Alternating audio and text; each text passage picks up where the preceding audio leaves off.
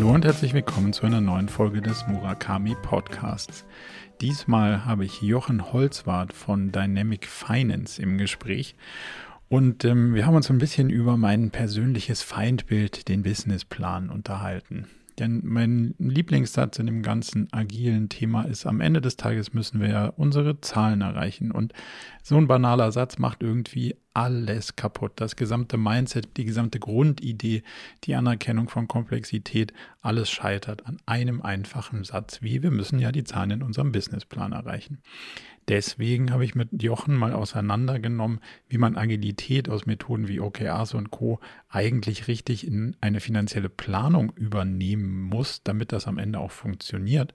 Und wir haben uns gefragt, was ist denn eigentlich die Funktion von Planung? Nämlich das Abschätzen von Risiken und das Treffen von Entscheidungen was dann darauf einen Einfluss hat, wie man vielleicht das Risiko verändern kann, indem man nicht die Planung einhält, sondern vielleicht die Realität anders betrachtet und andere Entscheidungen trifft und vielleicht neue Instrumente hinzunimmt, um dem Risiko gerecht zu werden. Das heißt, wir haben beleuchtet, wie man die Komplexität nicht fälschlicherweise reduziert, sondern anerkennt als das, was sie ist und in der Planung richtig antizipiert. Dabei haben wir natürlich auch diskutiert, welche Rolle eigentlich KPIs in der Kombination mit OKRs spielen und was überhaupt richtige Leading KPIs sind ein sehr, sehr finanz- und kennzahlenlastiges Thema, aber in der Diskussion ist es wirklich für mich persönlich sehr illuster und bunt geworden mit einem ganz überraschenden Ende. Von daher jetzt viel Spaß bei der Diskussion mit Jochen Holzwart von Dynamic Finance. Jochen, ganz herzlichen Dank für deine Zeit und ganz herzlich willkommen in der nächsten Folge des Murakami Podcasts. Ich freue mich sehr, dass du die Gelegenheit wahrgenommen hast, mit mir mal so ein bisschen über die Welt der Zahlen zu philosophieren, wo wir vielleicht die ein oder andere unterschiedliche Anflugrichtung haben. Aber um besser zu verstehen, was so deine Sichtweise ist, vielleicht magst du uns mal so ein bisschen Kontext und Background geben? Was war so deine persönliche Reise durch die Welt der Finanzen und Zahlen und wie bist du heute zu einem Unternehmen gekommen, was Dynamic Finance heißt? Ja, gerne. Ja, meine Reise durch die Welt der Zahlen, die fing schon ganz, ganz früh an. Also wenn ich mal ganz früh anfangen darf, äh, dann habe ich im Kindergartenalter schon gemerkt, dass ich mit Zahlen besser umgehen konnte als andere. Ähm, das ist mir erst später aufgefallen, im, im Rückblick, ein paar Jahre später. Aber dann so bei der, äh, sag mal, bei der Studien- und Berufswahlentscheidung, äh, da hatte ich dann mir so ein paar Optionen überlegt und da war eigentlich die Betriebswirtschaft relativ schnell klar, dass das eben meine Welt ist ähm, und ich da in Richtung Zahlen abbiege. Und äh, das habe ich dann auch mit Leidenschaft und Spaß äh, gemacht. Ähm, und äh, das ist dann auch erfolgreich und ähm, der Erfolg führte dann eben auch dazu, dass ich dann ähm, bei McKinsey als Berater einsteigen konnte, was für mich auch so ein Traum war. Ähm, und da hat man es ja, auch ganz viel mit Zahlen zu tun, aber eben auch mit Menschen. Und das ist natürlich das, äh, was mir Spaß macht. Also ich wollte nicht Mathematiker oder Physiker werden und irgendwie Sterne angucken oder Wahrscheinlichkeitsverteilungen, sondern was mich begeistert an den Zahlen ist eben, wenn hinter den Zahlen Unternehmen stecken und hinter den Unternehmen stecken immer Menschen, entweder als Unternehmer oder als Mitarbeiter oder als Kunden ähm, oder eben in aller Regel auch alles gleichzeitig. Ähm, hm. So, das äh, so meine persönliche Journey in die Welt der Zahlen und dann äh, bin ich seit jetzt über 30 Jahren Unternehmensberater. Jetzt kann man sagen, ja mein Gott, der hat ja immer nur das Gleiche gemacht. Also so gesehen ja, aber natürlich habe ich in der Zeit ungefähr 250 Projekte bearbeitet, äh, bei, in allen möglichen Unternehmen, allen möglichen Branchen. Ähm, aber zwei Drittel der Projekte waren im Finanzbereich und haben sich dann immer ja, mit den Menschen äh, und auch mit den Themen der Menschen beschäftigt, die sich mit den Zahlen in erster Linie beschäftigen. Ähm, und ein erheblicher Teil äh, der Wegstrecke war, äh, nachdem ich weggegangen bin von McKinsey, habe ich die CTCon Management Consultants mitgegründet, die bis zu, 30, bis zu 70 Berater dann hatte am Ende. Und da habe ich meine Anteile 2016 abgegeben und habe dann die Dynamic Finance gegründet, um die Frage zu beantworten, wie ich zu Dynamic Finance gekommen bin. Ähm, und das ist eine Beratung, äh, die sich die einen Schwerpunkt hat, nämlich mit CFOs zu arbeiten. Das ist jetzt kein Zufall, sondern ja. das hat sich ergeben aus der Erfahrung. Äh, und der zweite Schwerpunkt ist es auch da, wo wir zusammenarbeiten, sind äh, Unternehmen zu begleiten, die eine agile Transformation machen und die dabei zu unterstützen. Kommend aus der Welt der Zahlen und nicht, nicht nur aus der Welt des Change. Äh, ich habe aber im Team auch Leute, die eben zum Beispiel Psychologen sind. Ähm, aber es sind schon überwiegend die Kaufleute und die Zahlenleute. Jetzt ist ja der Name Dynamic Finance ähm, eigentlich ganz spannend, weil er so, ich möchte nicht sagen ein Widerspruch, aber zumindest mal so ein Spannungsfeld aufmacht mhm. zu einer, zu einer eher ähm, traditionellen Planungswelt. Was würdest du sagen, ist so die, die Definition, was konkret den dynamischen Finanzansatz ausmacht? Genau das Agile. Also die, der Name soll genau das verbinden äh, oder die Mission, die wir haben, auf, in zwei Wörter zusammenpacken, nämlich wir helfen den Finanzern äh, in der agilen Welt ihre Rolle zu finden und die auch perfekt zu spielen. Äh, und das hat einmal die Komponente, dass wir den Finanzern dabei helfen, das Steuerungsinstrumentarium des Unternehmens agil zu gestalten, also die Planung, das Reporting, die Incentivierung so anzupassen, dass es zur agilen Steuerung passt.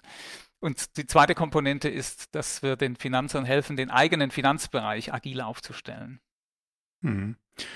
Jetzt hast du ja ganz, ganz spannende Sachen da schon gerade ähm, beleuchtet.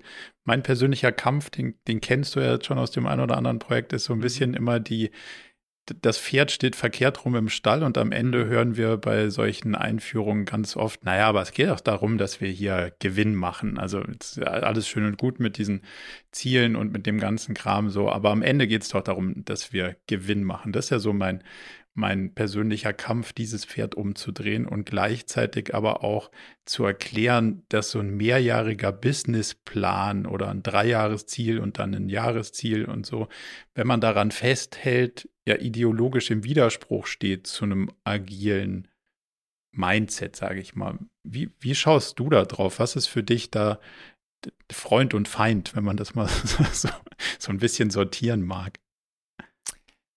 Ah, also tolle Frage äh, äh, mit ganz vielen Aspekten. Also äh, und auch und das zeigt auch äh, meine persönliche Entwicklung über die äh, über die letzten 30 Jahre. Äh, also vor 30 Jahren hätte ich jetzt gesagt, ja klar, ein BWLer, Unternehmensberater, ja klar geht es um Economic Value Added, es geht um EBIT, es geht um Growth, es geht um äh, Zahlen. Äh, Unternehmen sind dafür da, dass sie Gewinn machen und den Gewinn eben zum Teil an den Aktionären ab, an, an den Aktionär abliefern und zum Teil äh, selber behalten. Ähm, und ähm, ja, that's it. Egal was wir tun. So. Ja. Ähm, und nicht nur ich, sondern äh, äh, die, glaube ich, auch mittlerweile schon die Mehrheit der Akteure äh, im Business hat gemerkt, dass das irgendwie nicht wirklich geil ist, sondern dass das auch, ja, und dass das auch nicht dauerhaft motiviert. Ja. Ähm, und zwar nicht nur, weil, weil Geld auch ein ab, also einen, einen abflachenden Grenznutzen hat. Also mhm. sozusagen, also wenn du nichts zu essen hast, sind die ersten 1000 Euro richtig wertvoll. Aber wenn Absolut. du 5 Millionen auf dem Konto hast, sind 100.000 oder 500.000 Euro irgendwie gar nichts mehr wert. Äh, also an, an Lebensnutzen sozusagen. Ja. Und äh, also sozusagen, das ist der eine Aspekt, aber auch, ähm, das, also auch Menschen, die keine 5 Millionen haben, kommen, sind zu der Erkenntnis gekommen, dass es eigentlich nicht das Geld ist, was einen motiviert, morgens aus, aufzustehen, sondern dass es hm. der größere Purpose ist, der Sinn, dass man in der, in der Welt Dinge verändern möchte. Ähm, und äh, das haben nicht nur junge Leute, die jetzt mit dem Studium fertig sind, in die Unternehmenswelt reingebracht, sondern auch die Leute, die schon 30 Jahre im Business sind, haben auch gemerkt, stimmt, da gibt es Dinge, die sind eigentlich viel interessanter und, und für die lohnt sich ja zu arbeiten und zu leben. So, und, und das schlägt sich übrigens, heute Morgen habe ich einen Artikel gelesen, äh, schlägt sich nieder in, in dem Thema, dass die ganzen Investments im Kapitalmarktbereich ganz stark in Richtung ESG-Investments gehen. Ähm, und auch erhebliche Renditeunterschiede äh, in Kauf nehmen. Mhm. Also äh, eine Tesla oder irgendwelche Wasserstoffaktien werden mit einem 300-fachen Jahresergebnis bewertet, aber eine, eine, Goldmine in Südafrika halt irgendwie mit einem Fünffachen. Äh, äh, und das gleicht sich nicht aus. Man würde als Ökonom sagen, ja Mensch, dann kauft doch die Mine da und verkauft die Tesla-Aktie. Aber nee, das ist so, weil die Menschen ESG-Investments machen wollen. Und die Bundesregierung übrigens äh, macht jetzt wieder eine zehnjährige Anleihe mit negativem Zins und verkauft sie mit reißendem Absatz an ESG-Fonds. Und das hm. ist schon crazy. Also negativer Zins hätte ja. ich jetzt als Betriebswirt sowieso nicht geglaubt. Aber da zeigt sich das auch, dass es nicht nur du bist äh, als Vorreiter, sondern dass es offenbar auch schon am Kapitalmarkt eine große Mehrheit von Menschen gibt, die sagen, nee, also Geld ist nicht nur dazu da, mehr Geld zu machen, so wie bei Marx, sondern oder wie beim Unternehmer in Marxens Kopf, äh, sondern äh, dass es dazu da ist, eben Dinge auf der Welt zu bewegen und nach vorne zu bringen für die Menschen. Und ich habe noch, noch eine zweite spannende Beobachtung. Ich, ich finde immer, es ist auch die Wahrscheinlichkeit höher, dass das Unternehmen sogar mehr Geld macht, wenn man aufhört, ans Geld zu denken, sondern wenn man anfängt, an die anderen zu denken. Also die Kunden oder die, diesen Nutzen, den man produziert, je mehr man das in den Fokus nimmt mhm. und den eigenen Vorteil vergisst, desto wahrscheinlicher ist, dass man plötzlich zufällig selber Geld verdient, weil ja. man sich auf die richtigen Dinge konzentriert und nicht immer daran denkt, wie kann ich möglichst reich werden. Also nicht ich, aber das Unternehmen als solches. Also es hat, es steigert sogar die Wahrscheinlichkeit, dass es passiert, wenn man aufhört, dran zu denken, was ja erstmal ähm, quasi nicht sonderlich intuitiv klingt, aber ja. wenn man ein bisschen drüber nachdenkt, dann ist eigentlich ganz logisch so ein bisschen. Ja, ja, genau, genau. Und das ist, das sieht man ja auch tatsächlich. Mhm.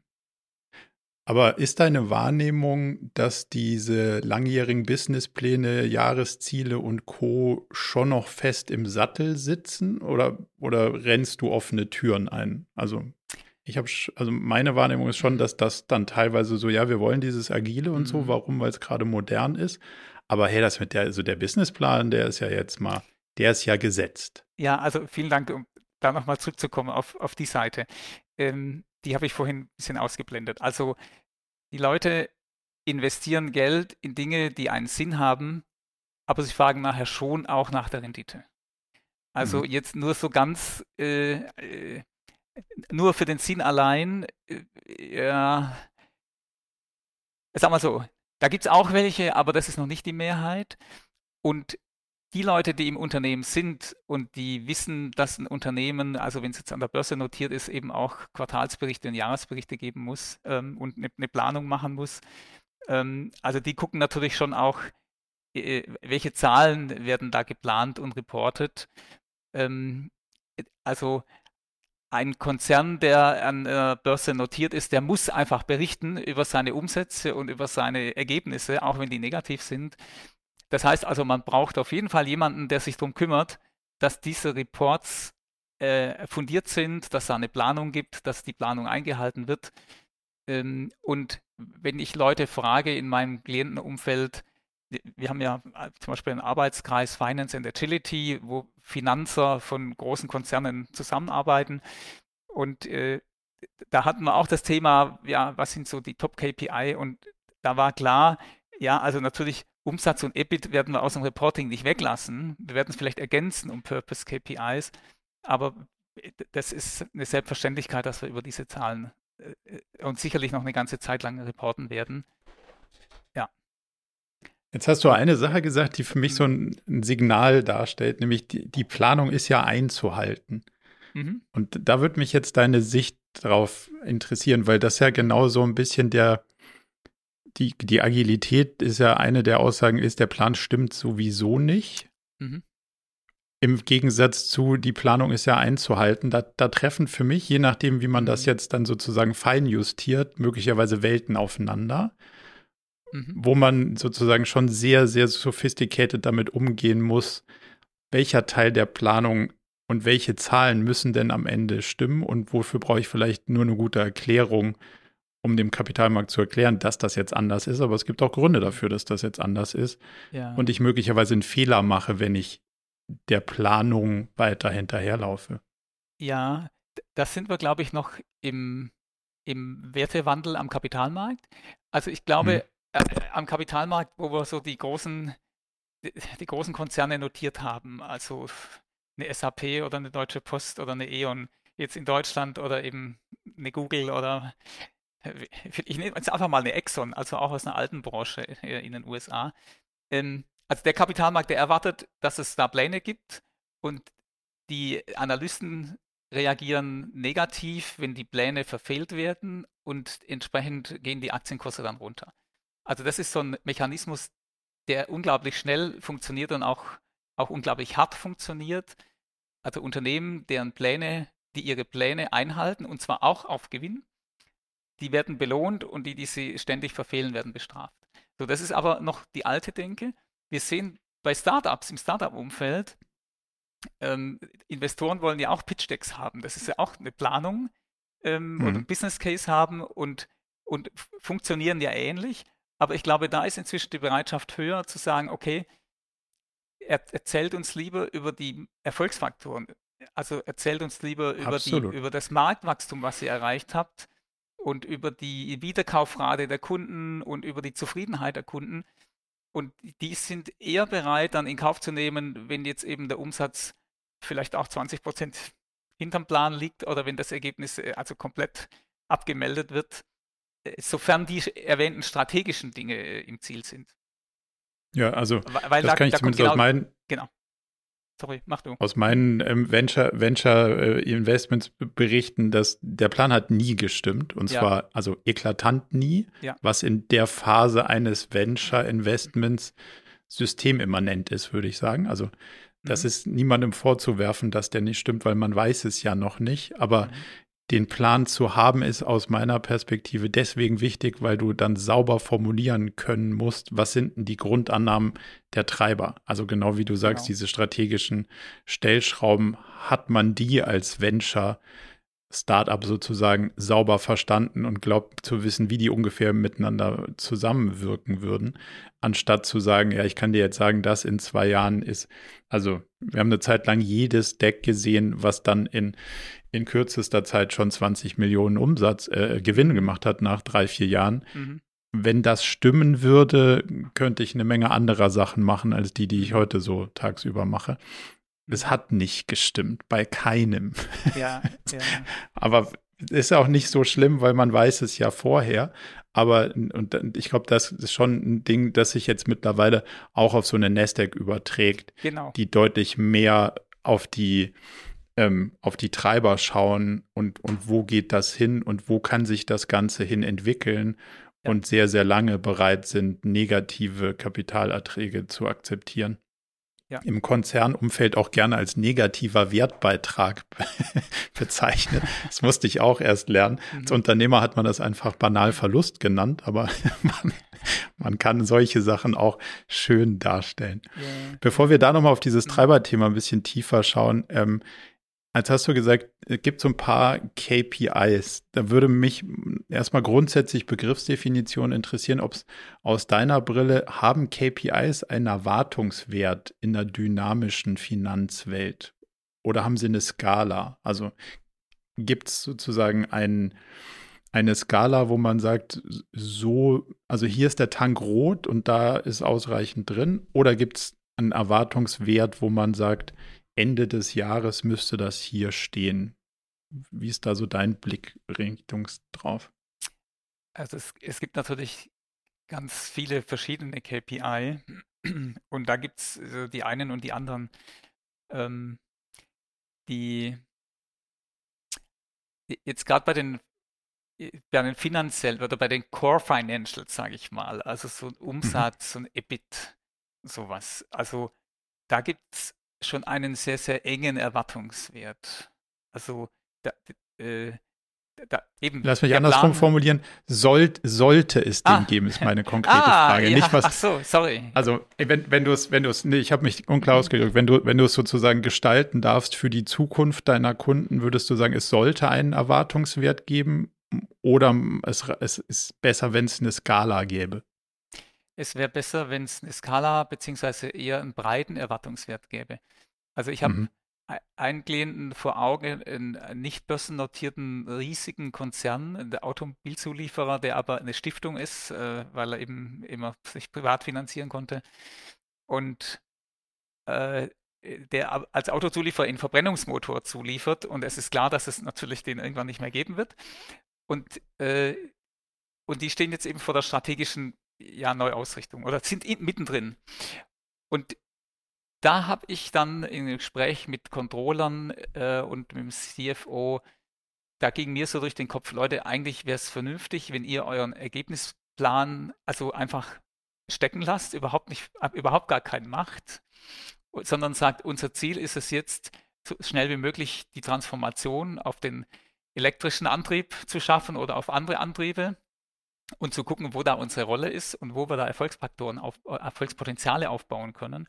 Und da würde ich KPIs wie eben äh, Anteil an Produkten in den zukünftigen Antriebstechnologien nehmen oder ähm, äh, ja, Innovativitätsgrad oder, oder wie auch immer, New Businesses versus Old Businesses. Äh, aber da würde ich eher den Umsatz messen, da würde ich das, in, das äh, Forschungsvolumen messen, aber ich würde da als Unternehmen, was noch nicht mal also Shareholders hat, würde ich sagen, Leute, es gibt jetzt einfach gar keinen Gewinnplan. Wir nehmen ein Potenzial von paar hundert Millionen oder ein paar Milliarden und die dürfen wir auch gerne Verlust machen, ein paar Jahre lang. Hm. Und wir möchten in fünf Jahren sozusagen wieder drüber reden, äh, zukunftsfähig aufgestellt zu sein und dann können wir auch wieder Pläne machen. So, und, hm. so, und das wäre eigentlich auch das ideale Modell für, für viele Unternehmen. Also ich hatte vorhin jetzt eine Exxon erwähnt. Als Chef von Exxon würde ich auch sagen, Leute, wir machen gar keinen Plan mehr, was das Ergebnis betrifft. Wir gucken, dass wir eine Ro neue Rolle finden auf dem Planeten. Und wenn wir die gefunden haben, melden wir euch wieder, melden wir uns wieder mit dem Plan. ja. ja. Dann ist besser planbar.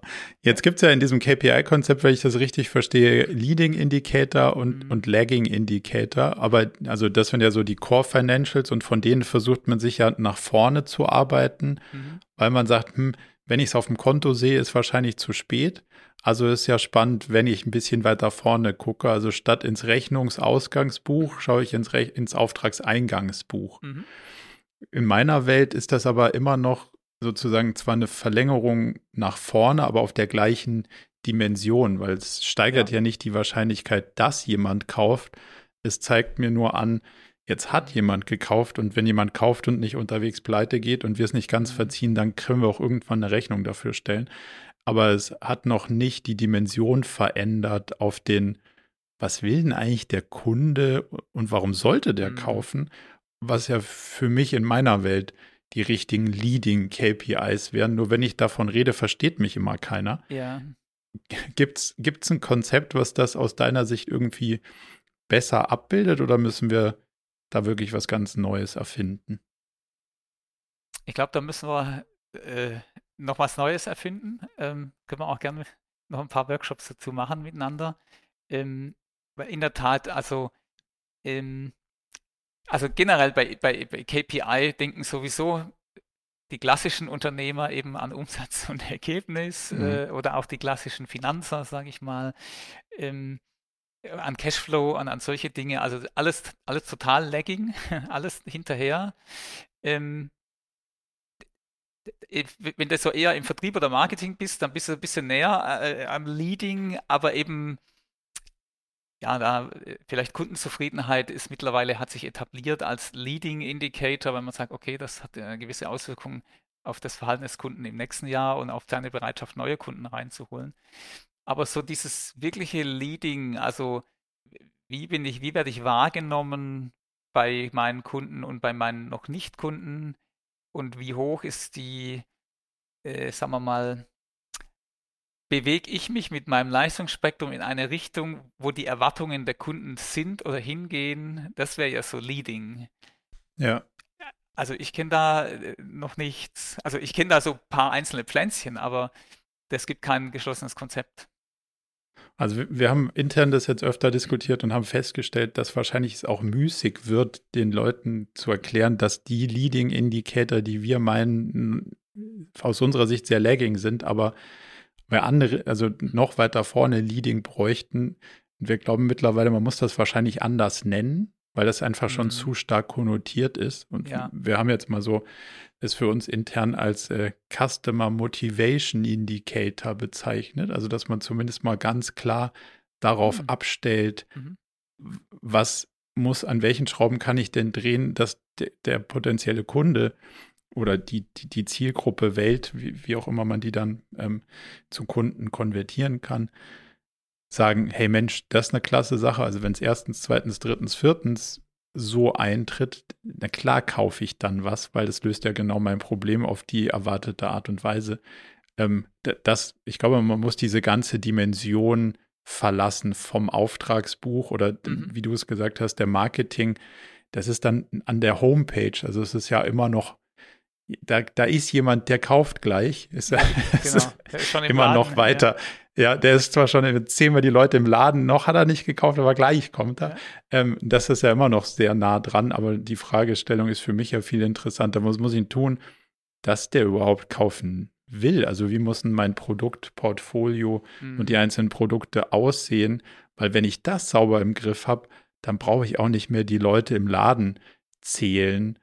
Dann weiß ich, mhm. das löst ein echtes Problem und die rennen mir die Bude ein. Also mhm wenn du gerade Fahrräder oder so verkaufst, die irgendwie nicht ganz auseinanderfallen, hm. dann weißt du, dass du nicht so viel verkehrt machen kannst, weil es einfach ein brutaler Need mhm. ist, den man gerade irgendwie für eine, eine, große Anzahl an Menschen befähigt. Ja. Also heißt nicht, dass die sich da alle schon deswegen Gedanken drüber gemacht haben, da kommt noch eine Menge Glück und Situation gerade dazu. Aber da brauchst du nicht in die Auftragsbücher zu gucken. Da musst du sehen, dass du Ware irgendwo herkriegst, weil mhm. vorne ein Problem besteht, was gelöst werden will. Und, und, und so versuche ich das sozusagen in so eine neue Welt zu überführen, dass man sich mhm. auf ganz andere Sachen konzentriert, statt immer da zu sitzen und zu sagen, so, jetzt lass mal Geld zählen. Ja, ja. Wobei es, also jetzt reden wir auch einmal von ganz vorne am Bug und ganz hinten am Heck. Aber dazwischen Absolut. ist ja noch das Entscheidende äh, zum ja. unternehmerischen Erfolg. Also zu erkennen, dass die Menschen äh, Fahrräder oder E-Bikes haben möchten, das ist das eine. Und herauszufinden, wie die Fahrräder gestaltet werden müssen, damit die Menschen genau diese haben wollen, das ist, das ist sozusagen ganz vorne. Dann brauche ich aber schon noch jemanden, der das Produkt designt, also einen Ingenieur, mhm. ähm, äh, so dass es das, was was wir versprechen, auch hält. Ich brauche einen Ingenieur, der die Fabrik leitet, wo die Dinger hergestellt sind äh, oder hergestellt werden. Ich brauche ähm, äh, Leute, die da mitarbeiten, dass, die auch wirklich mit einer super tollen Qualität kommen, die Fahrräder, und nicht jedes zweite auseinanderbricht. Ähm, und, und, und, und, und. Also bis ich dann tatsächlich da hinten bin und ich brauche auch eine, nachher eine Finanzorganisation, die dafür sorgt, dass jeder, der ein Fahrrad mitten aus dem Laden nimmt, um in dem Bild zu bleiben, dass auch jeder eine Rechnung kriegt und dass der die auch zahlt, weil das wäre schon nett, wenn die auch Und dass die groß würden. genug ist, dass das ganze Spiel aufgeht. Das ja, ist ja für genau. mich der, der genau. zentrale Funktionsnutzen von so einer Finanzorganisation, dass der oh, sagt, ja. hey, wenn auf dem Fahrradzettel irgendwie 30 Euro steht, dann geht es am Ende in Summe für alle Beteiligten auf und nicht, wir können morgen leider gar kein Fahrrad mehr liefern, genau. weil wir haben uns hier irgendwie verrechnet. Das genau. ist schon auch eine zentrale Funktion, glaube ich. Ganz genau so. Und das, und das, da ist eben auch diese, diese alte Denke, ähm, das Economic Value Added, also die wird es auch immer geben, ein Unternehmen kann jetzt hm. nicht nur äh, sozusagen äh, Purpose stiften, äh, ohne am Ende auch mal irgendwann äh, auf einen positiven Return on Investment gucken zu müssen und auch auf einen positiven EBIT. Also auch diese Indikatoren werden gemessen, immer gemessen werden müssen, ähm, ja. weil sonst kriege ich vielleicht noch von irgendwelchen äh, zukunftsorientierten ja, Investoren ständig. Eigenkapital, aber ich kriege keine Bank mehr, ja. die mir einen, äh, einen Kredit gibt. also ich finde das ja auch völlig, das muss alles zusammengehören. Mhm. Ich finde es nur wichtig, dass die Kausalitäten und die logische Kette mal andersrum erzählt wird. Also, ja. Also, dass man nicht von hinten anfängt, das Pferd aufzuzäumen, sondern zu sagen, ah, von vorne, wie muss ich denn das gestalten? Und zwischen so einem CMI, wenn man es mal nennt, irgendwie sowas wie einem, da gibt es noch einen globalen Impact. Das heißt, ich muss mir das nicht nur auf Kosten der, der Mitarbeiter oder des Planeten ergaunern, sondern das muss auch irgendwie für mehrere Dimensionen äh, reizvoll sein. Gibt sicher die, die Dimension, die du gerade aufgezeichnet hast, und die ist ja so Organisation, prozessual, das muss einer gewissen Treue irgendwie erfolgen. Ähm, es, es muss die, die Qualität treffen. Mhm. Also ich finde ja immer spannend, dass ich gelernt habe, irgendwann Qualität ist ja definiert als Meeting des Specs. Also das heißt ja. nicht zwingend das, was sonderlich hochpreisig sein muss, um Qualität mhm. zu haben. Aber wenn ich vorne sage, es ist so, dann muss es hinten auch genau. so rauskommen, wie ich vorne gesagt habe. Das mhm. ist sicher diese, diese Prozesstreue, diese Dimension in, mhm. in so eine Art KPI-Set zu gießen, halte ich für, halte ich für spannend dann Mitarbeiter und die anderen Dimensionen und hinten raus sicher dann als Residualgröße zu sagen, es muss mehr rauskommen, weil wenn ich den Prozess wiederhole und drauflege, kann ich ihn nicht so oft wiederholen. Deswegen wäre es besser, wenn es in Summe hinten noch was übrig hält. Dann wird langsam für mich so ein mhm. Finanzgebilde draus, das in sich schlüssig ist, anstatt immer nur hinten drauf zu gucken und zu sagen, du vorne die Teile habe ich gar nicht so genau verstanden, interessieren mich auch nicht so wirklich. Solange hinten mehr rauskommt, als, äh, als vorher reingesteckt wurde, ist ja alles in Ordnung. Mm, ja. Das ist nicht sonderlich differenziert in meinen Augen, die Betrachtung. Und, und je komplexer die Welt wird, desto weniger dürfte die wahrscheinlich aufgehen. Ja, ja, genau. Aber man muss eben die, sozusagen, das, das neue Denken wird nicht das alte Denken ablösen, sondern ergänzen. Nee, also du brauchst ja. sozusagen den, der sich darum kümmert, was hat der Kunde im Kopf oder noch nicht mal im Kopf, aber er wird es brauchen. Mhm. Und du brauchst hinten den Erbsenzähler, der guckt, ja, ob ich mehr grüne als rote Erbsen dann in der Schachtel habe. Ja. Wie sieht aus deiner, aus deiner Brille ein optimaler dynamischer Planungsprozess aus, um am Ende dafür zu sorgen, dass mehr Erbsen übrig sind? Ja, das ist ja so die Frage, wie fügen wir ähm, so eine OKR-Planung äh, dynamisch, quartalsorientiert, flexibel zusammen mit einer Jahres- oder Mittelfristplanung. Mhm. Ähm, wie kriegen wir sozusagen einerseits die Orientierungsleitlinie auch über mehrere Quartale und Jahre hin, ähm, um auch nicht zu merken, dass wir dann mittendrin zu merken, dass wir pleite sind und das vorher nicht, nicht antizipiert haben. Und auf der anderen Seite brauchen wir die Flexibilität, um eben ja von Quartal zu Quartal auch umzusteuern. Auch da wird sicherlich auch kein äh, entweder oder geben, sondern eine Kombination, eine Verheiratung. Ähm, da haben wir ja auch gemeinsam schon, arbeiten wir ja auch an Ideen und an Konzepten, ähm, wo man sagt, äh, zum Beispiel, wir machen äh, wir machen eine Jahresplanung mal in Summe, äh, große Eckpunkte, gucken, ob wir äh, entsprechend Cashflow und Ergebnis äh, auch erzielen ähm, und brechen das dann runter in die Quartale und runter in die einzelnen Funktionen äh, und, und lassen aber dabei äh, Spielraum entstehen. Also das heißt, mhm. Äh, man hat so eine grobe Jahres- oder eine grobe Mehrjahresplanung, wobei eigentlich in manchen Branchen mehr als ein Jahr sowieso äh, sinnlos ist äh, anzugucken. Aber man hat zumindest mal so Eckpunkte einer Jahresplanung und plant aber nur das erste Quartal detaillierter und die anderen Quartale grober, lässt einen Teil oder einen Gutteil des Budgets in einem zentralen Topf zum Beispiel stehen und allokiert es noch nicht ähm, auf Funktionen und auf Projekte. Also das könnte so eine Lösung sein, um eben flexibel zu sein auf der einen Seite und auf der anderen Seite trotzdem so einen Rahmen zu haben. Und, und Unternehmen, die mehr Projekte, sorry, die mehr Projekte machen, äh, als äh, oder die neben ihrem Regelgeschäft noch einige Projekte machen, die haben, tun sich natürlich leichter damit, weil du Projekte mhm. leichter rein und raus steuern kannst, ähm, als, äh, sagen wir mal, wenn du jetzt eine Fabrik hast und da stehen irgendwie 100 Leute und produzieren was, da kann ich natürlich jetzt nicht jedes Quartal überlegen, ob ich 100 oder nur 50 brauche, äh, ja. Äh, sondern da habe ich sozusagen fixe Kosten und das ist dann auch fair, wenn ich in der Planung sage, okay, die Fabrik kostet aber das und das. Da muss ich dann über Würdest andere Wege flexibel werden. Würdest du sagen, dass es dem Gesamtkonzept ein bisschen mehr Klarheit geben würde, wenn man sich von dem Begriff der Planung verabschiedet? Weil vorhin haben wir ja gesagt, der Plan hat ja eine gewisse mhm. Anspruchshaltung an das Erreichtwerden eines Plans. Wohingegen, wenn man das ganze Thema irgendwie Forecast nennen würde, also hm. sozusagen eine ja. Projektion, würde es in meinen Augen der Realität mehr gerecht, weil die Realität interessiert sich ja nicht dafür, dass das mal unser Plan war, sondern in sechs Monaten ja.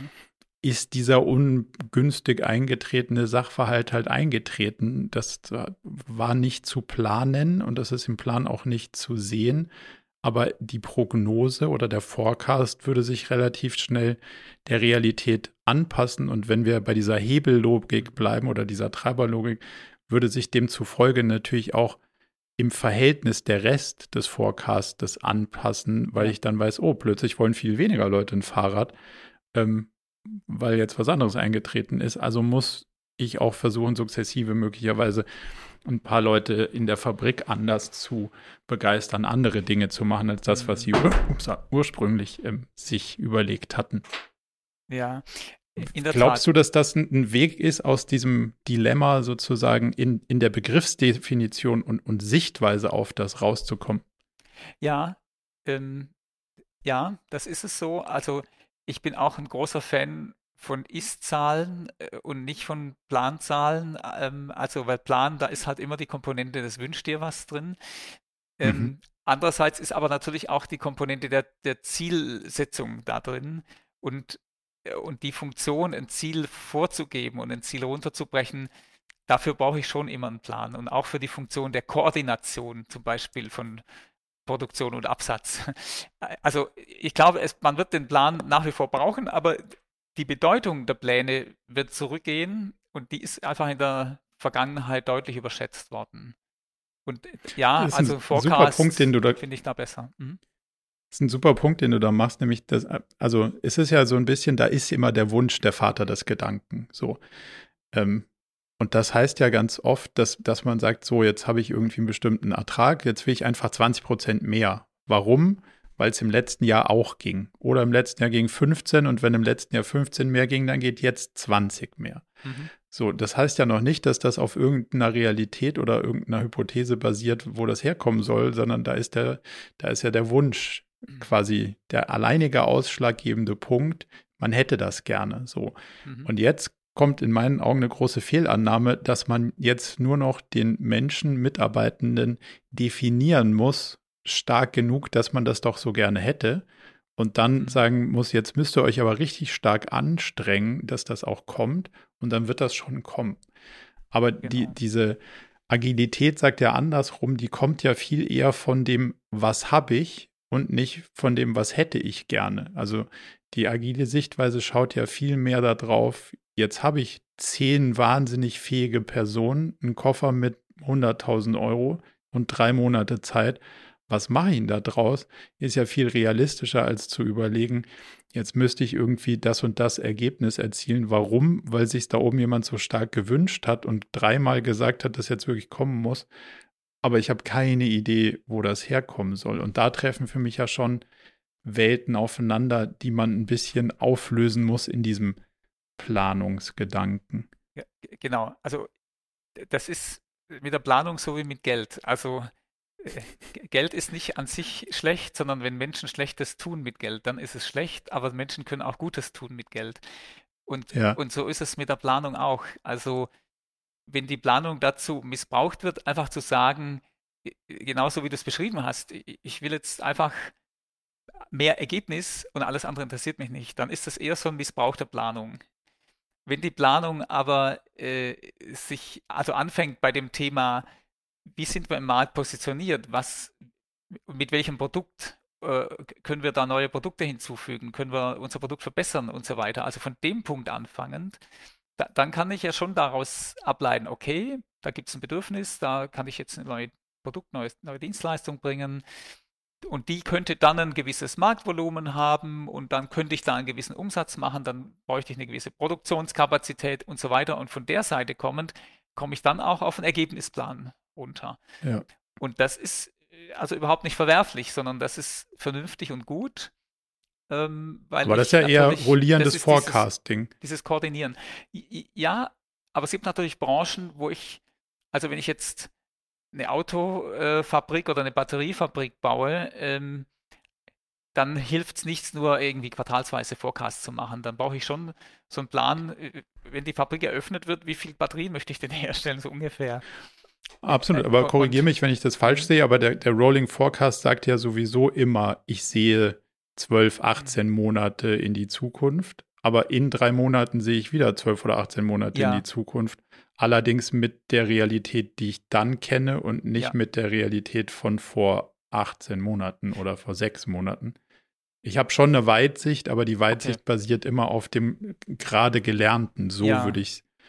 Ich würde nie dafür pro, propagieren, man soll nur drei Monate in die Zukunft ah, okay. schauen und mhm. nicht, nicht ausrechnen, ob das mit den Batterien und der Investition ja. hier irgendwann mal aufgehen kann, ja. sondern immer gleich weit, wie so Scheinwerfer beim Auto. Ja, genau. Mhm. Das, das Fernlicht hat immer eine gewisse ähm, Distanz, die es mhm. ausleuchtet. Ja. Aber wenn ich halt drei Kilometer weiter bin, dann kann ich halt drei Kilometer weiter in die Zukunft gucken. Aber wenn ich um die Kurve gefahren bin, dann gucke ich halt drei Kilometer weiter um die Kurve in die Zukunft und nicht immer noch in Wald, ja. wo ich äh, vorher reingeschaut habe. Ja. Na, ja, das Beispiel mit dem Autofahren mit dem Wald ist ganz super, weil ähm, wenn ich durch den Wald fahre und dann kommt so eine kurvige Strecke und die Straße wird schlecht, dann äh, dann brauche ich ein helleres Licht auf der kürzeren, in der kürzeren Sicht sozusagen. Also ja. dann muss ich mir viele Gedanken machen, wie es das nächste, wie es die nächsten ein, zwei, drei, vier Quartale weitergeht. Und wie es dann in 26 Quartalen aussieht, ist egal. Also ich muss halt vernünftig um die Kurve kommen. Es gibt aber dann plötzlich Strecken, wo ich merke, ach guck, hier ist gar nicht mehr so düster und ich, ich sehe hier ganz, ganz weit in die Ferne dann mache ich meinen Scheinwerfer an und dann kann ich schon auch mal sagen, okay, wie könnte es denn in fünf Jahren oder in zehn Jahren sein? Also mhm. heißt Beispiel, ich, einer meiner Kunden ist der Betreiber eines großen Flughafens in Deutschland. Du musst halt irgendwann die Entscheidung. Ich hoffe nicht Berlin. Nee, nee, ein bisschen weiter im Süden. Du musst irgendwann die Entscheidung zum Terminal 3 treffen. Ja. Und du kannst nicht sagen, ja, ich mal mal, ich, ich, ich mach mal irgendwie so ein Bruchteil von einem Terminal, um flexibel zu sein. Das ist so eine mhm. 0-1, also oder eben dann hier in dem Fall von 2 auf 3, ja, so eine 0-1-Entscheidung. Und du kannst jetzt, und dann musst du dir, und so ein Terminal, das hat so eine Nutzungsdauer von 20 Jahren und du musst halt schon alle Informationen, die du hast, äh, einbeziehen und, und versuchen, irgendwie auf 20 Jahre zu blicken. Auch wenn jeder sagt, hey Leute, mehr als zwei, drei Jahre ist doch total sinnlos. Aber irgendwann ja, entscheide ich zu bauen und, und dann, ich, also ich glaube, diese, also heißt, ein Unternehmen muss schon, wenn es an solchen Punkten steht, tatsächlich auch mal sehr lange in die Zukunft planen. Mhm. Nur wenn wir dann aber unterwegs sind und bauen oder gebaut haben, dann müssen wir wieder ein bisschen zurückschalten äh, und äh, dann reicht es auch mal, so eine zwei, drei Jahresplanung zu machen. Also eine strategische Planung alle paar Jahre ist sinnvoll, aber bitte dann, wenn strategische Entscheidungen zu treffen sind und nicht das hat sich dann verselbstständigt und dann macht man so einen Automatismus und dann macht man jedes Jahr eine mhm. 20-Jahres-Planung und das ist Quatsch. Ja. Und ich glaube, da Aber liegt ich mag die das Lösung. Bild total drin. gerne. Mhm. Ja, ja, mit dem, dass man kurzes Licht hat und also mhm. Abblendlicht und Fernlicht und dass es beides für unterschiedliche ja. Aufgaben total hilfreich ist, weil immer Fernlicht ist auch nicht hilfreich. Mhm. Ähm, wenn du im Nebel fährst, ist Fernlicht zum Beispiel auch recht schädlich. Genau. Also das, das kann schon, also situativ macht es, glaube ich, total Sinn. Mhm. Die, die Sache, die aber ja spannend ist, ist, ich war bei, bei einem großen Automobilhersteller relativ weit oben im Management und die haben dann gesagt, ja, ist ja witzig, was Sie hier alles erzählen. Aber wissen Sie, wie lange wir ein Auto planen? Und ich so, nee, keine Ahnung, sag mal. Mhm. Da sagt er acht Jahre. Mhm. Und dann, es war schon, ist schon ein paar Jahre her. Und dann habe ich gesagt, sehen Sie, und das ist der Grund, warum Ihr 100.000 Auto, Euro Auto nicht zu diesem Telefon passt. Weil es keinen Stecker gibt, der da passt, weil es dieses Telefon noch nicht gab. So, das kann man weiter darüber referieren, warum das mit der Agilität und der kürzeren Planungszyklen irgendwie für bestimmte Branchen nicht funktioniert. Oder man kann versuchen, darüber nachzudenken, wie dynamisiert man auch so einen Prozess im, im, im gesamten Denken. Und das ist, glaube ich, ein genau. wichtiger genau. Punkt. Es, es hilft nicht, den den Finanz- oder Budgetprozess allein zu dynamisieren, sondern du musst auch versuchen, das Produkt zu dynamisieren. Und eben ähm, bei dem, der Terminal ist jetzt möglicherweise ein bisschen arg groß, aber ganz einfache Sachen waren so Marketing-Dings. Da, da war immer die Aussage, naja, ich kann ja vorher schon sagen, dass ich die nächsten 24 Monate TV-Werbung in dem und dem ähm, Umfang machen werde, weil da unterschreibe ich ja einen Vertrag. So, und deswegen muss ich das auch budgetieren. Da gucke ich drauf und denke, im Leben unterschreibe ich keinen Vertrag für 24 genau. Monate, bevor ich nicht weiß, wie die Performance von dem Ding ist. Also ich zahle lieber die ersten drei Monate den dreifachen Preis und sage hier, wenn ich bei dir drei Millionen ausgegeben habe in den nächsten 24 Monaten, hätte ich gerne 10% Kickback.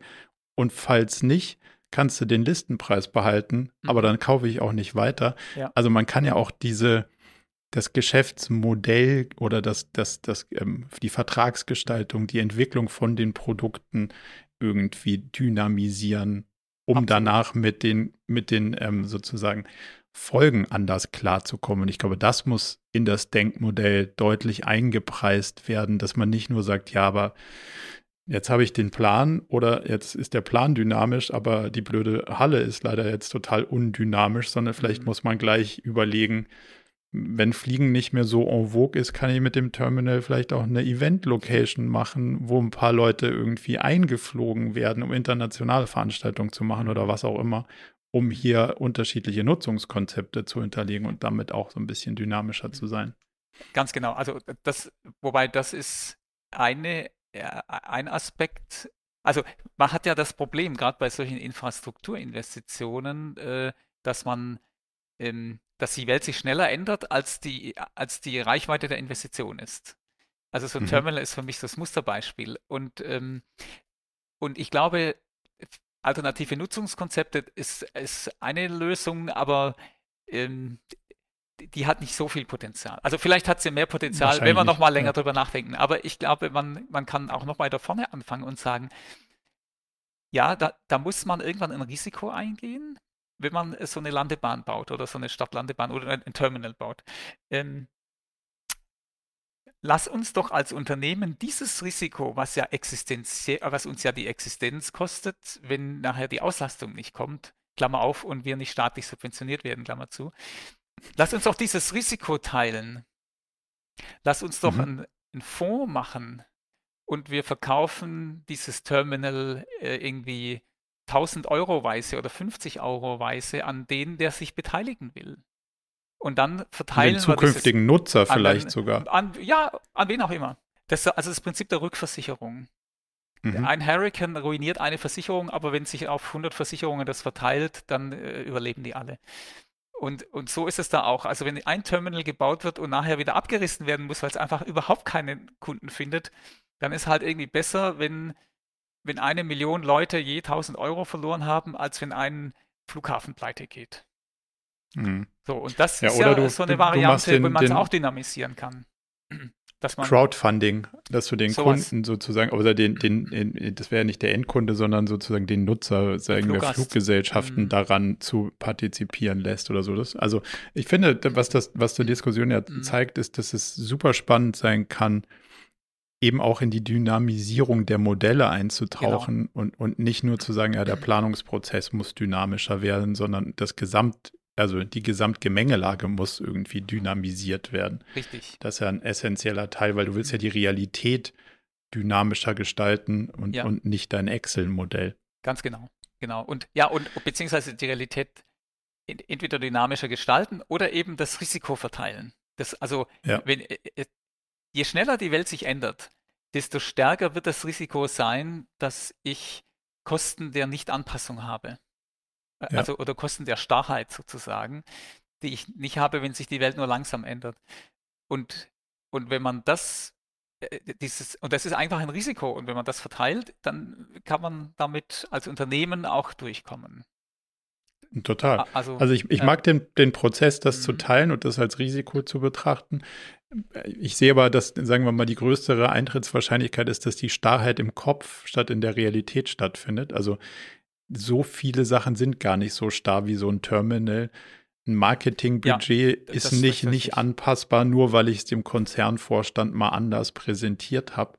Und da ist schon durchaus auch ähm, viel Dynamisierung möglich, wo die Starrheit nur in der Betrachtungsweise liegt. Genau. Ähm, und damit würde ich gerne auf, so, auf einen anderen Punkt nochmal kommen. Was sind denn deine Erfahrungen? Was braucht denn so ein Transformationsprozess auch an, an kulturellen Veränderungen, damit die diese dynamische Welt in dem Finance ankommt, weil wenn ich immer sage, ja, das habe ich jetzt, das habe ich jetzt der Konzernmutter so versprochen, da kann ich jetzt mhm. nicht hingehen und sagen, dass ich mich geirrt habe. Daran scheitert ja so mancher Transformationsprozess, dass ja. die Starrheit im, ich habe denen das gesagt, das muss jetzt mal so bleiben, stattfindet, uns gar nicht um ein Terminal geht, sondern ja. die Realität könnte man ganz locker anpassen. Also bin ich völlig bei dir. Ja, es gibt mehr Fälle, wo die, wo die Hürde, also wo die Fixkosten im Kopf fixiert sind und nicht in der Fabrik sozusagen, mhm. ähm, wo ich durch, ähm, durch eine Planung etwas scheinbar fixiere äh, und, und äh, nicht in der Realität das fixiert ist und die Lösung, so etwas zu dynamisieren und aufzubrechen, besteht darin, den Menschen, äh, ja letztlich den individuellen Menschen, den Manager äh, zu stärken in seiner Persönlichkeit und ihn dafür stark zu machen, auch zu sagen, lieber Vorstand oder lieber Konzernmutter, ja, das war unser Plan im äh, September, jetzt ist April, jetzt hat sich die Welt geändert, ich würde gerne meinen Plan ändern. Und wenn er stark mhm. genug ist, keine Angst zu haben, dass ihm der Kopf abgerissen ist, wird. Ähm, oder wenn er sagt, es ist mir egal, was ihr mit mir macht, aber das ist die Wahrheit und ich möchte es euch lieber jetzt erzählen und nicht erst, wenn das Jahr zu Ende ist. Also wenn sich das mehr durchsetzt und in die Richtung geht ja Agilität oder gehen die Voraussetzungen für Agilität, dann, dann kriegen wir diese Hürde äh, reduziert. Und das heißt eben ja. Persönlichkeitsentwicklung, äh, den, den Mitarbeitern und den Führungskräften klar machen, dass äh, sozusagen nicht das Schicksal verbunden ist mit der Erfüllung der Pläne, sondern das Schicksal verbunden ist mit den richtigen unternehmerischen Entscheidungen an der richtigen Stelle. Und die kann eben auch sein, zu sagen, wir werfen jetzt unseren Plan in Müll und machen einen besseren Plan. Äh, so. Also die Lösung liegt gar nicht so weit weg, glaube ich. Und nee, wenn sich das einspielt, dass man eben auch mal äh, was ändern darf, dann ist man schnell in der neuen Welt. Und einige, ja, also hoffentlich, die agilen hoffentlich Konzerne sogar, können das ja auch. Ja. Hm. Dass, dass man, dass man äh, sozusagen komisch angeguckt wird, wenn sich nichts ändert, weil ja sozusagen jemand, der Komplexität anerkennt, muss ja anerkennen, dass keiner so genau weiß, weil sonst wäre es nicht komplex. Also ja.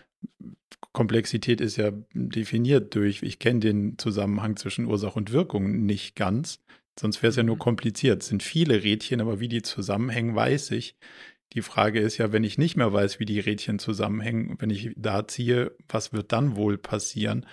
Und das wird ja zunehmend so. Mhm. Ähm, und das heißt, wenn ich das anerkenne als Management, dann muss ja klar sein, es kann keiner so genau wissen, weil das mhm. ist ja die Definition davon und demzufolge muss ja eigentlich die Kultur sein, komisch, ihr haltet ganz schön lange an dem Plan fest, ist relativ unwahrscheinlich, dass wir es vorher schon wussten, wenn es komplex ist. Das erscheint mhm. mir jetzt aber sehr komisch. Demzufolge würde ich da von oben eher mal fester auf den Busch klopfen und mal genauer ja. nachhören. Diese Ruhe wäre sozusagen aus der Brille betrachtet eher trügerisch als äh, zuversichtlich so. Und das finde ich ja ganz spannend, wenn man so rum da drauf guckt, wird sich relativ schnell ändern. Ja, äh, richtig, ja. Ja, genau. Und das, und das schlägt sich dann auch im Kapitalmarkt übrigens nieder. Also mhm. ähm, ja, auch wenn, also sozusagen, ich könnte mir vorstellen, dass der Tipping Point auch schnell kommt, dass Analysten sagen, wir möchten, wir reagieren gar nicht erbost, wenn einer seinen Plan verfehlt, sondern wir reagieren nur dann erbost, wenn er es schon sehr viel früher gemerkt hat und uns nicht gesagt hat. Ja, total. Wenn er es hätte also, früher wissen müssen, ja.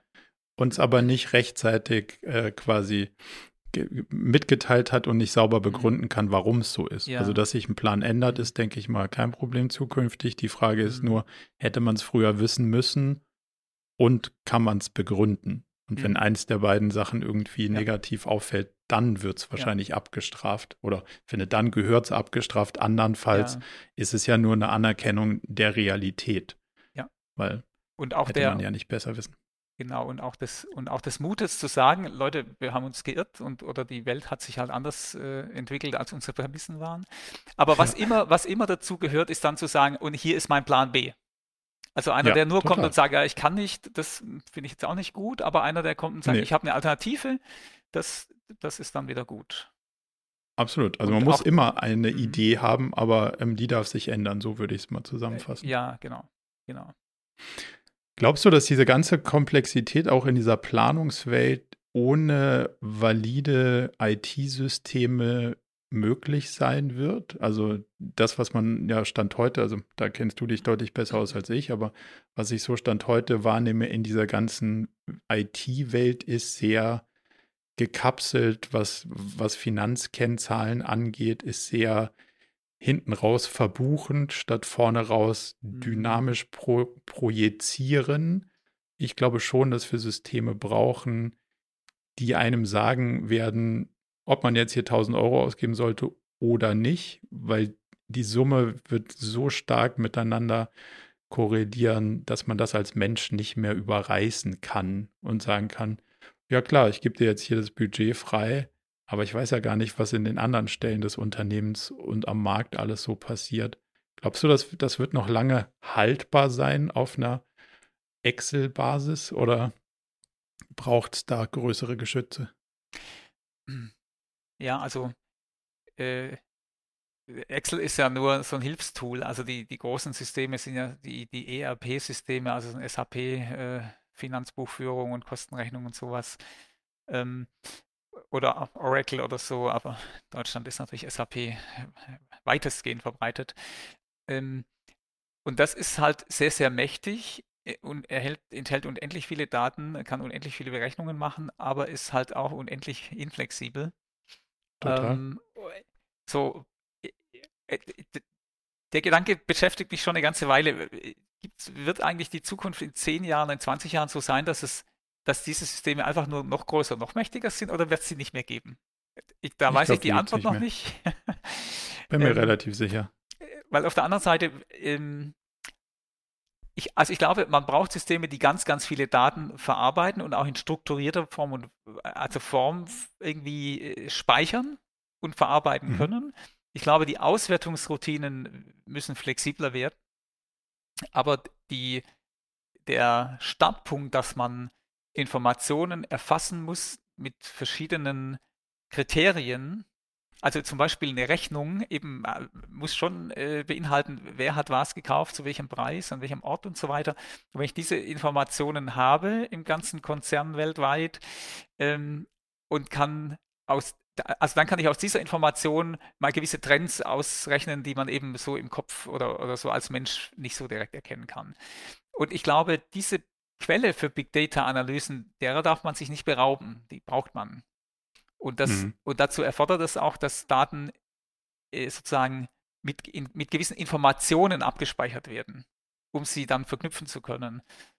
Ja, und aber wann da der Punkt kommt, äh, an dem ein effizientes, großes, standardisiertes System schlechter ist als ein flexibles, äh, BI-Analyse-Tool, das weiß ich nicht. Es kann sein, dass das also, irgendwann kippt. Meine, meine Wahrnehmung ist also, wenn du vor allem auch mal den Mittelstand anguckst, dann sind ja die Buchungssysteme da so entkoppelt von, also von der Datev-Welt brauchen wir ja gar nicht reden. Das ist ja irgendwie, da kann ich auch die Belege hier aus dem Fenster schmeißen und hoffen, dass damit irgendwie irgendjemand eine sinnvolle Aussage trifft. Also das ist ja eine komplette in sich gekapselte Welt, die, die mit dem Rest der Unternehmensrealität erstmal recht wenig zu tun hat. Und selbst wenn du auf, ähm, auf Kunden schaust, die SAP nehmen und dann sagen, ja, super, wir haben hier eine SAP-Lösung. Wir hätten auch eine CRM-Lösung in dem SAP, aber die ist so bescheiden, die ist mhm. so langsam, das kann mhm. kein Mensch bedienen, damit kann ich nichts anfangen. Das könnte das theoretisch schon, mhm. aber benutzen kann es keiner. Mhm. Deswegen machen wir das lieber woanders. Und wenn sie dann zu Salesforce gehen oder wo auch immer sie dann landen, mhm. Aber hinten raus wird dann das ERP-System zum Verbuchen der dann auftretenden Realität benutzt. Ich glaube, wir brauchen aber Systeme, die dir irgendwie sagen, hey, ich hatte angenommen, ich gebe hier 5000 Euro bei Facebook aus und das passiert dann hinten raus, kaufen dann so und so viele Leute die und die Produkte. Jetzt habe ich aber festgestellt, die Rechnungen hinten raus haben aufgrund der 5000 Euro ganz anders ausgesehen.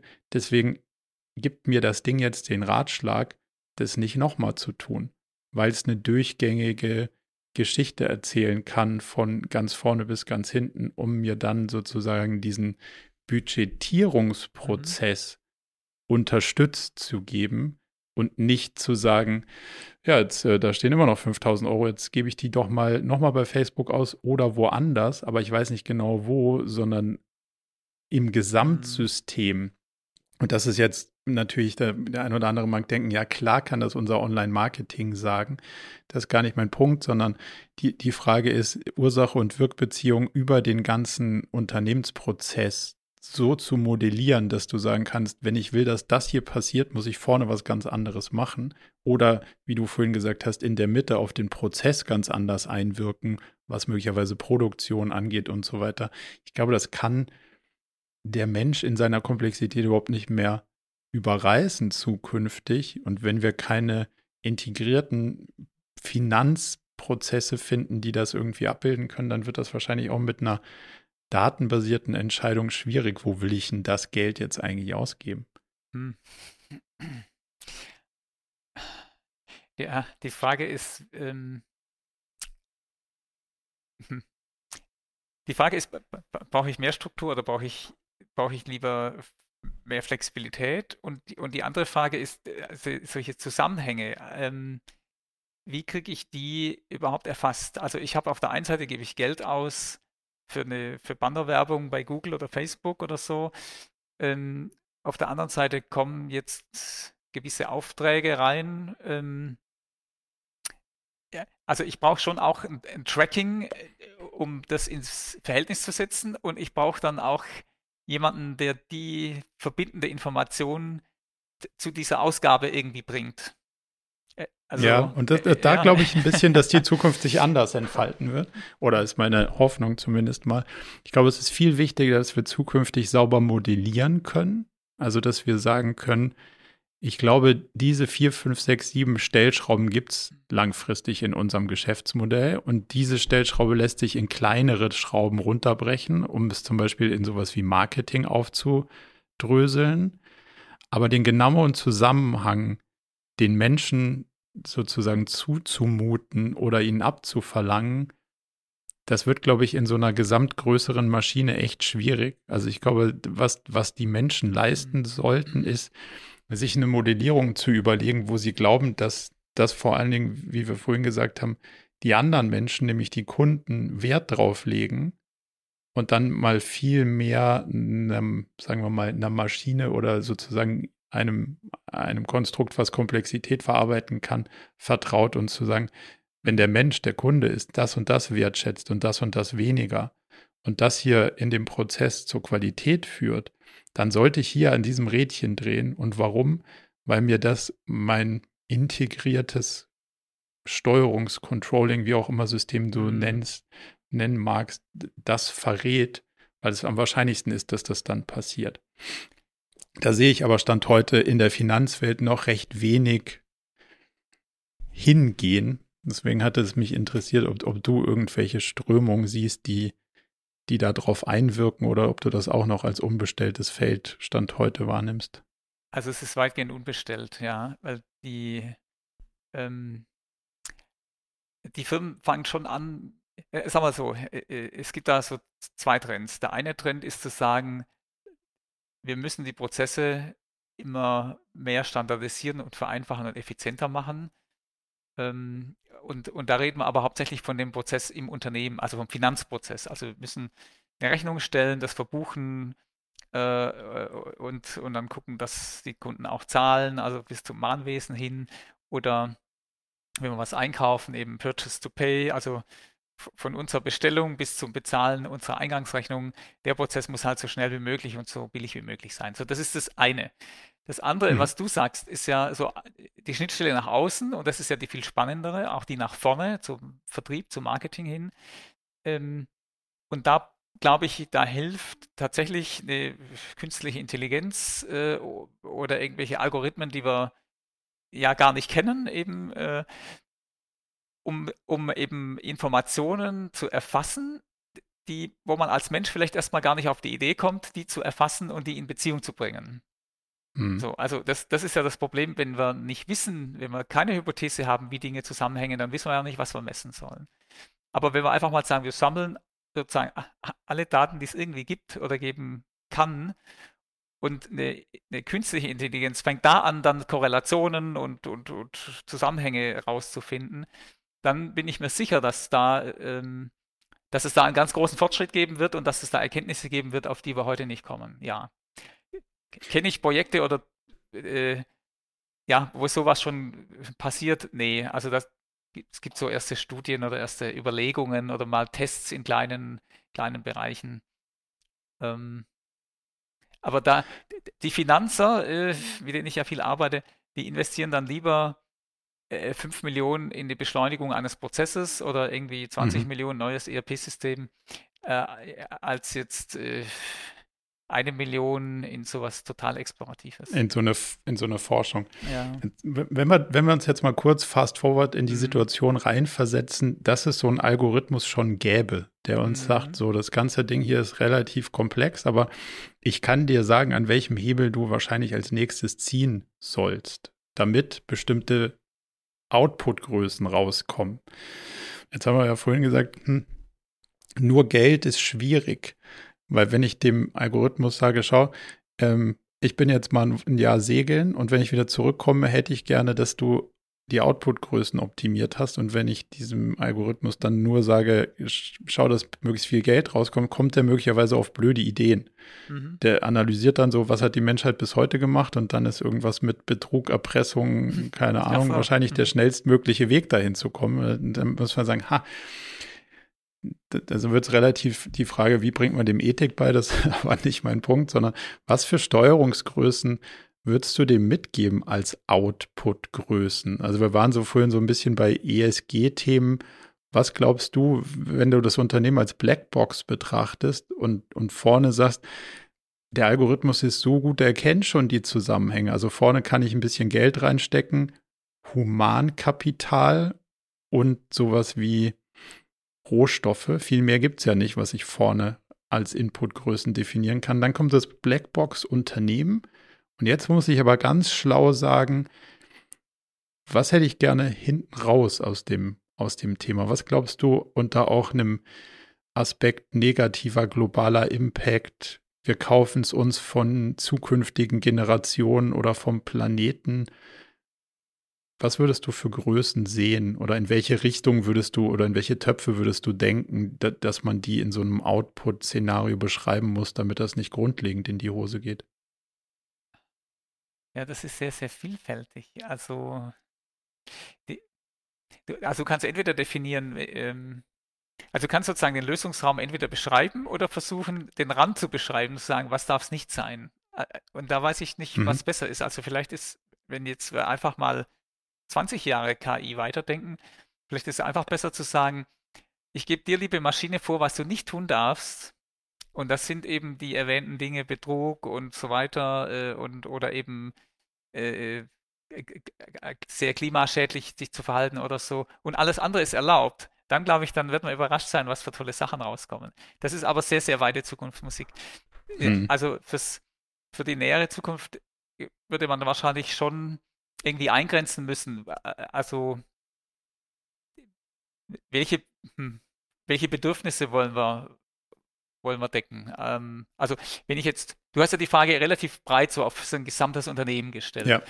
Also ich glaube, ein Unternehmen sollte schon überlegen, in, möchte ich, möchte ich, sagen wir mal, für Endverbraucher arbeiten oder möchte ich, möchte ich Zulieferer für andere Unternehmen sein oder äh, ja, sag mal, in welcher, welche Art von Bedürfnissen möchte ich, bedeck, möchte ich decken, wenn ich jetzt so an, an Endverbraucher denke? Also möchte ich jetzt Bedürfnis nach Wohnraum oder nach Energie oder nach Unterhaltung oder nach, nach äh, Mobilität oder so.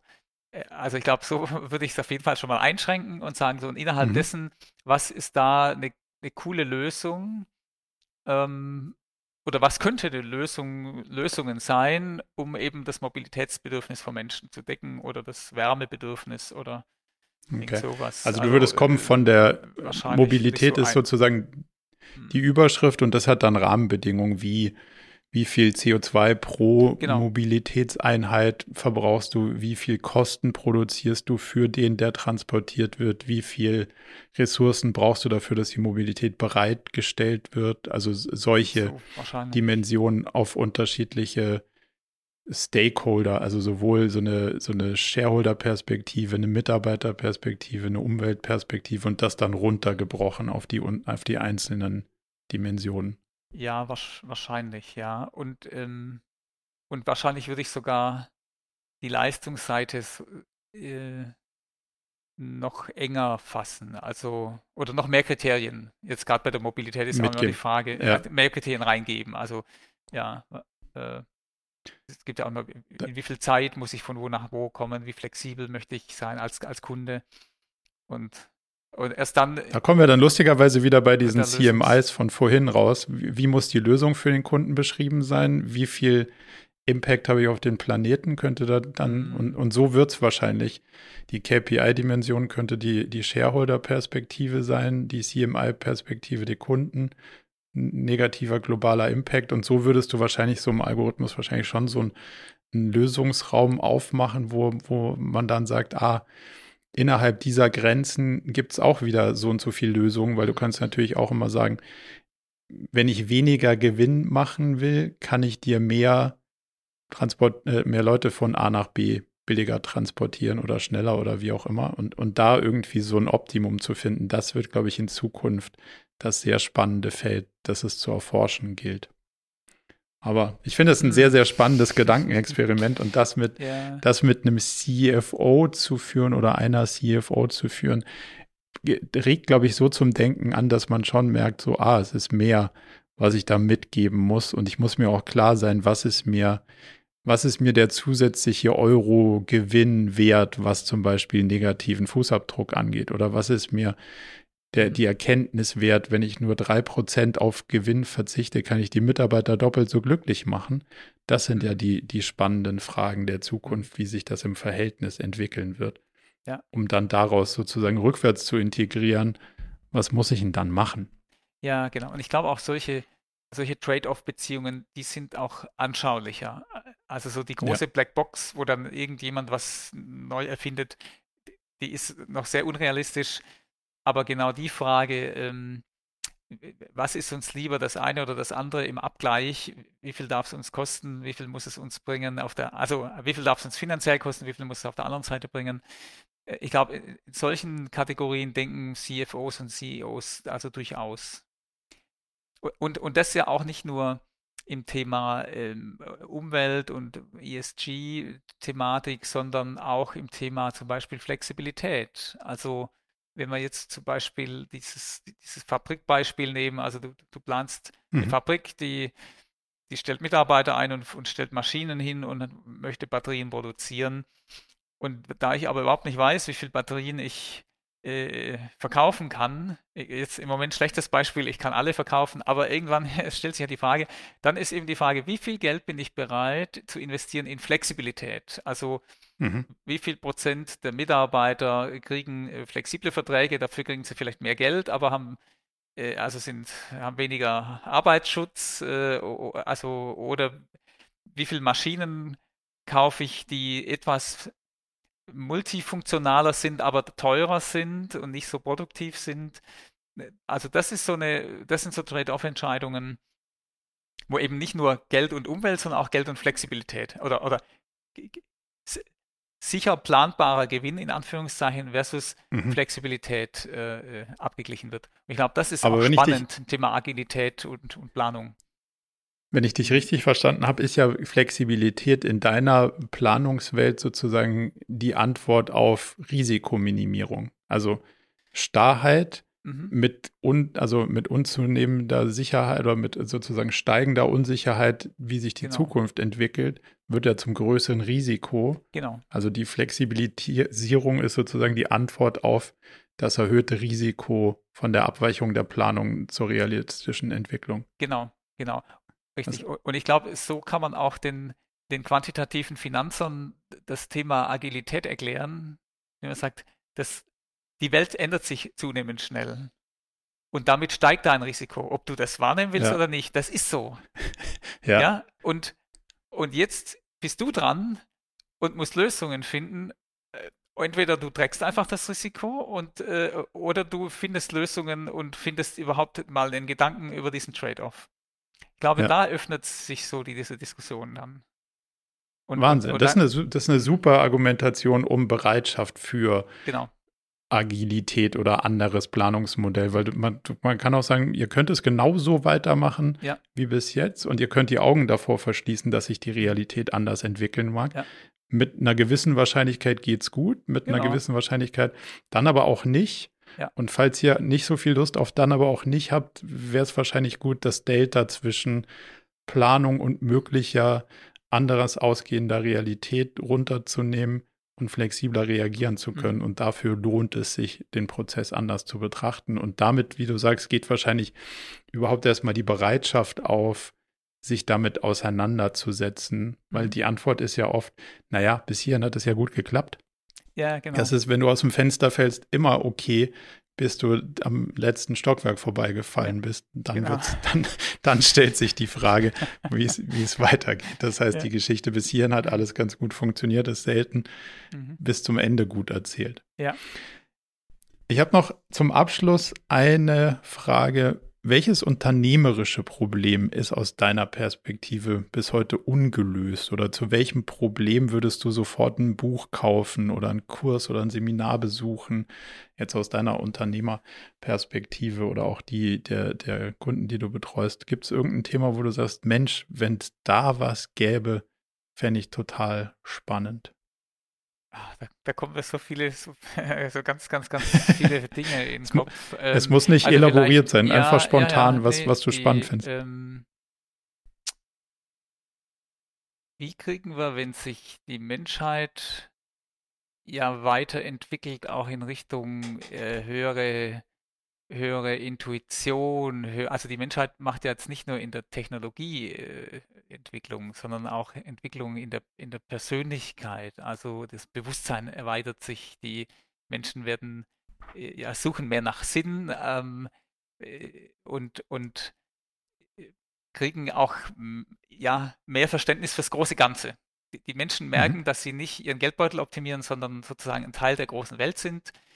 Ähm, also, und die Frage ist, welche Rolle haben, und also in der neuen Zeit, wenn wir jetzt vielleicht mal 50 Jahre weiterdenken, alle haben sehr starkes, erweitertes Bewusstsein, alle denken in globale Kategorie, alle denken, wir sind alle eines.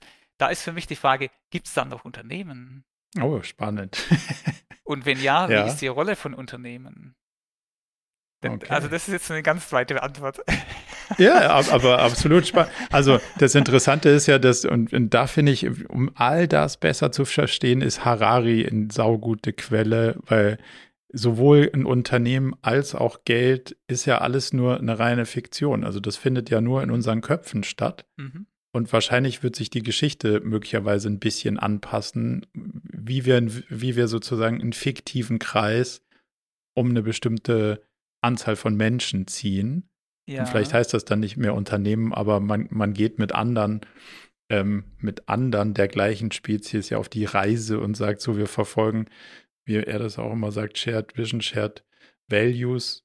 Und daraus ergibt sich dann sozusagen der Vorteil der Menschheit, lange auf etwas hinarbeiten zu können, was in der Zukunft eine reine Fiktion ist, was sich Ziel nennt. Ähm, und das ist spannend. Ich glaube, das wird mhm. wahrscheinlich bleiben wie ja. die Fiktion drumrum sich gestaltet und heißt, äh, das ist sehr spannend. Also würde mich auch interessieren. Letzte ja. Frage. Welche Bücher oder Videos oder Talks, Podcasts oder was auch immer als, als Quelle du, du nennen magst, würdest du als ähm, lesenswert oder hörenswert erachten? Gibt es irgendwas, was dir in letzter Zeit begegnet ist, wo du sagst, Mensch, das hat mich wirklich begeistert, beeinflusst, geprägt, kann ich empfehlen?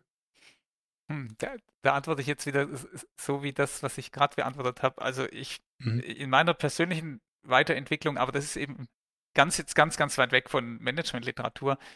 ja. ist eben genau die Frage, wie kriege ich, ähm, also das ist ein Buch, Gehirnsoftware von Heinz Krug und der beschreibt, oh, wow. wie du dahin kommst, dass du äh, eben in eine höhere Bewusstseinsstufe kommst und dass du mhm. äh, lernst, rauszugehen aus deinem verstandesmäßigen Denken und reinzugehen in dein höheres Bewusstsein. Ähm, weil das ist der eigentliche Sprung, den, den Menschen machen können, Individuen und den auch die Menschheit machen wird in den nächsten Jahren. Und das, das stellt irgendwie jedes Managementbuch in Schatten. Also, äh, weil das, darum wow. geht es so. Also, ja.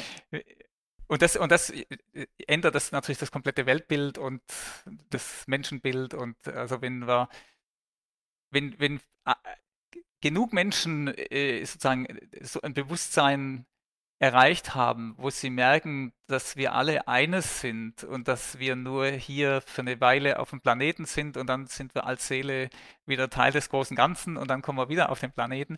Also wenn das jeder verinnerlicht hat, dann gibt es keinen Lug und Betrug mehr äh, mhm. und dann verhalten sich die Menschen anders, ja. Aber das, das finde ich ein sehr, sehr, auch sehr, sehr, sehr weiter Sprung. Du, also bei mir bist du ja mit solchen grundsätzlichen philosophischen äh, Dingern immer goldrichtig. Von daher finde ich das einen sehr, sehr gelungenen Abschluss für ein, ein Thema, was eigentlich ein sehr, sehr handfestes weltliches äh, Finance-Thema als Überschrift hatte. Also da auch die, die Blickrichtung aufzumachen und zu sagen, es gibt andere andere spannende Dimensionen, mhm. die man zumindest mal nicht außer Acht lassen sollte in der gesamten Betrachtung, finde ich, mhm. finde ich ein sehr schönes, sehr schönes Ende für eine sehr weit, weitreichende Diskussion. Ich könnte noch sehr, sehr lange sehr viel weitere Fragen stellen, aber ich denke, mhm. für den Moment haben wir, haben wir mal sehr viele spannende Felder beleuchtet. Jochen, vielen, vielen Dank für deine Zeit. Wenn jetzt jemand sagt, spannend, was der Jochen so alles erzählt hat, wo findet man dich am besten online? Also was ist der beste ähm, die beste Anlaufstelle, um sich mehr damit auseinanderzusetzen? Also dynamicfinance.de äh, findet man mein Unternehmen und auch meine Kontaktdaten. Ähm, das, das äh, verlinken genau. wir auf jeden Fall sehr gerne und äh, vielleicht gibt, ergibt sich ja, ja die ein oder genau. andere Diskussionsgelegenheit. Ich bin auch aktiv äh, auf LinkedIn und äh, habe ja auch selber eine Podcast-Reihe, wo ich mit CFOs im, im Talk bin, äh, wo es dann nicht ganz so philosophisch wird. das macht nichts. Äh, und genau, das, ähm, dabei bin ich mehr so bei den Bread and Butter Themen. Die aber einfach, die aber einfach die, die gehören anstehen, die, die, anstehen und gelöst werden. Auf jeden müssen. Fall. Ja, genau. Das verlinken ja. wir sehr, sehr gerne. gerne. Jochen, vielen Dank für deine Zeit und äh, hoffentlich bis bald. Marco, dir auch vielen Dank für die Diskussion, für die Gelegenheit und alles, alles Gute. Hm, mach's gut. Danke. Ja. Ciao. Ciao. Zum Abschluss noch ein kleiner Hinweis in eigener Sache. Wir haben ja nicht nur diesen spannenden Podcast, sondern auch einen Newsletter, bei dem wir uns versuchen, so aus unterschiedlichen Perspektiven dem Thema zu widmen, wie man eigentlich sein Leben und ein Unternehmen heute so wirklich führen kann und soll. Von daher gibt es da einmal im Monat ähm, ganz spannende Perspektiven und natürlich kriegt ihr über den Weg auch immer mit, welche neuen Podcast-Episoden stattfinden, welche Events wir vielleicht online haben und viele andere Sachen. Von daher meldet euch am besten gleich zur Mailingliste an unter murakami.com/newsletter.